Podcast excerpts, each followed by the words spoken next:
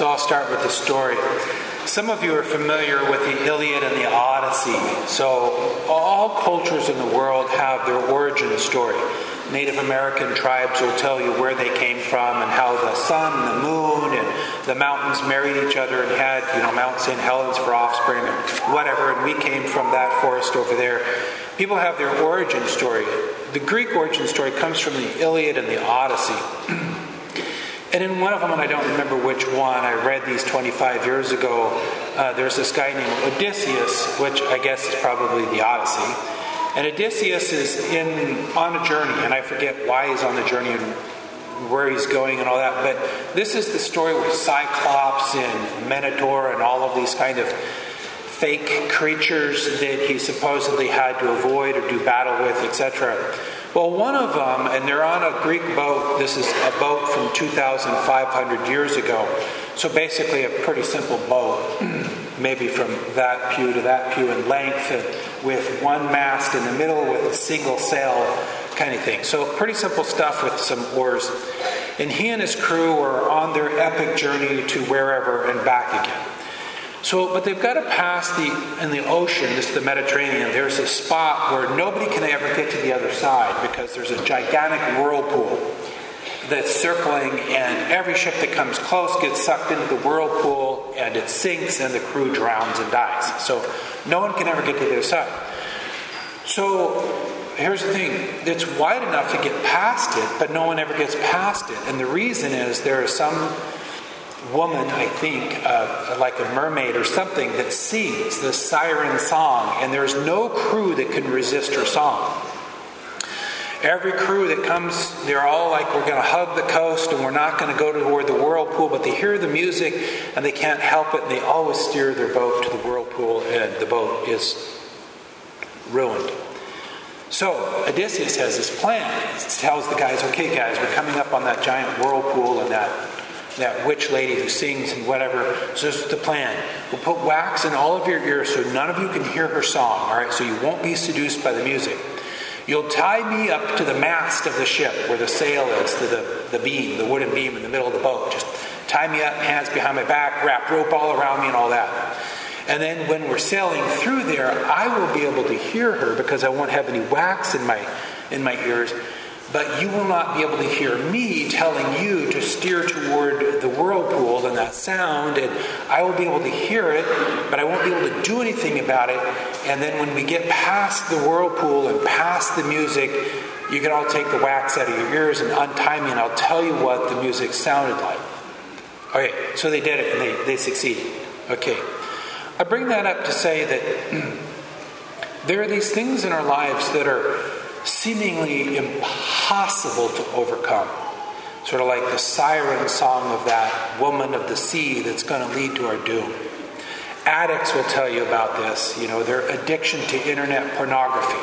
No, not today, and they just white knuckle it, they get on the internet, they can't help it. Person with a chemical addiction, alcohol, drugs, same story, you know, they want to beat it and they just can't help it gambling addiction, addiction to sugar, to, to gluttony, or whatever it is. So people with addictions, they want to overcome it, they want to stay away from the whirlpool, but they just can't. The siren song is too difficult.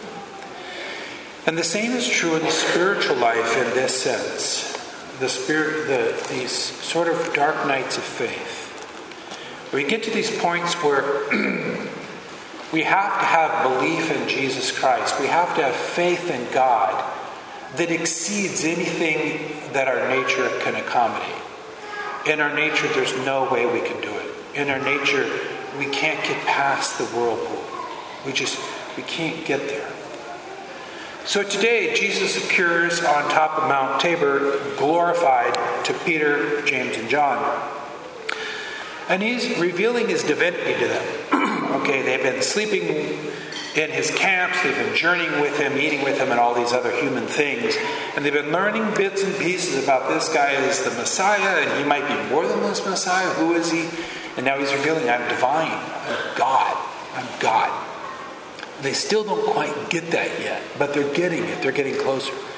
And he reveals his divinity and his glory to them as he floats up in the air and they awaken from their sleep and they're terrified in, in the presence of his glory to strengthen them To strengthen them because they're going to come into their own whirlpool, their own siren song that's going to make them turn around and go back. and what is it? What is that whirlpool? The whirlpool for them will be Calvary. Jesus will be arrested in the Garden of Gethsemane with them present. And they'll all run and they'll all be scared and they'll have their face shaken as Jesus says at the Last Supper. Peter says, Oh, I'll stand with you. I'll die for you. And he says, Peter, tonight you'll have your faith shaken. You'll deny me three times. You have no idea how powerful the siren song for fleeing in the presence of suffering is. It's so powerful. We all want to flee in the face of suffering. Jesus will go to his cross. he'll go to his cross. He'll die up on that cross. And their faith will be shook to its core. They won't know what to believe about him anymore. He, they thought he was the Messiah, that he would liberate us from whatever. Maybe even they thought that he might be God somehow. And here he is dying and being crucified and he's dead. And we've lost our leader and we have no idea what we believe anymore, let alone what to do next. We're at a complete and total loss. Our faith is shaken to its core. That's why Jesus will reveal himself. So that when that moment comes, you can remember this moment, what you saw and experienced with your own eyes, which nature could not provide for you. I need you to go beyond your nature to a supernatural or above and beyond nature place of faith in me. Abraham is experiencing that when he's told to sacrifice his son Isaac. This is a big deal. 80 year, Abraham was 80 years old. Sarah was, I think, 80 years old when he was born. This is like their only child. This is it. You want me to kill my only child and give him to you? This is, you got to be kidding me. And the Lord is saying, I need you to get past the whirlpool, the whirlpool of doubt. I need you to get past the siren song that says, There's only misery for me if I'm faithful to you. I need you to have blind faith, Abraham. Peter and James and John, I need you to have blind faith. You don't need to understand. The understanding will come after the test.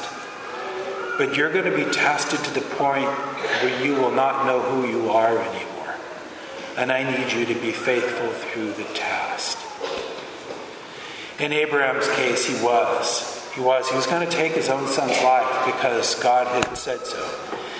And that's extraordinary because Abraham had never met God like the apostles. God never walked with Abraham in the divine person of Jesus Christ. Abraham didn't even know that God loved him. The Bible hadn't been written yet.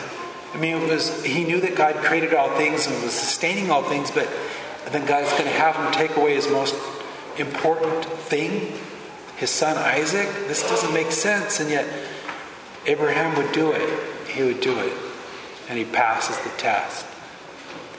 And then Abraham becomes then the father of the nations, the promised inheritance of descendants as numerous the stars in the sky. And frankly, you and I are some of his descendants. We are his descendants in faith. Because Abraham had faith, the covenant with the Jewish people was established. And through the covenanted Jewish people came the Messiah, Jesus, who is our Lord and Redeemer and our Savior. But it goes back to Abraham's extraordinary, beyond nature, having faith when there is no logic involved, when it's a complete and total act of trust, when all the evidence says otherwise. That is what the saints would call the dark night of faith. The dark night of faith, where it's simply an act of death. I will die in this moment for something that I don't understand and I can't control and I cannot see any good that would come from it. But because it's been asked of me, I'll do it.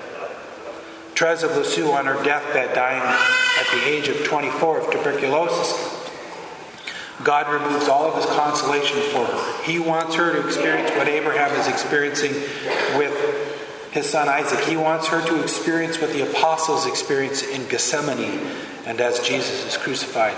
He wants her to experience a complete and total absence of Him so that she can be tested.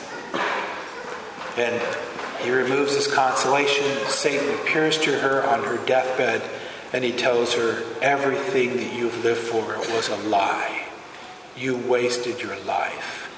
You could have gotten married and had kids. You didn't need to make this sacrifice. You were a fool. And she's screaming out to Jesus, Jesus, I believe in you. I believe in you, Jesus. And then she passes the test. The Lord appears to her, drives Satan away, and she'll die going straight into the beatific vision. Everyone will ultimately experience that dark night of faith. Even the angels in heaven, when they were created, they were created outside of the beatific vision. And God proceeded to tell them that God would take on flesh, which was insulting to the angels. That God uh, was God would take on flesh. That God would uh, that God would take on flesh. That God would be born of a woman. That God would elevate a woman over them. They had not yet seen the beatific vision, and to them it sounded like they'd have to be servants of flesh. They couldn't do it. They couldn't do it. They couldn't get past the whirlpool. They couldn't see and understand. And a third of them could not pass the test. They were then thrown out of heaven for eternity. And the two thirds that remained were now shown the beatific vision and entered in. We're all tested. We're all tested in our faith. The vast majority of us fail and fail and fail again. But know this that in our act of faith, not in our understanding, that's not faith. Satan has understanding and he's in hell. Faith, which is communion with God in the absence of understanding. That that faith will lead to a transfiguration. That that faith ultimately leads to glory. So when you're suffering, when you're in your dark night, you cling close to Jesus and know that there's something on the other side of Gethsemane. There's something on the other side of the whirlpool. There's something on the other side of sacrificing your son. And it's glory.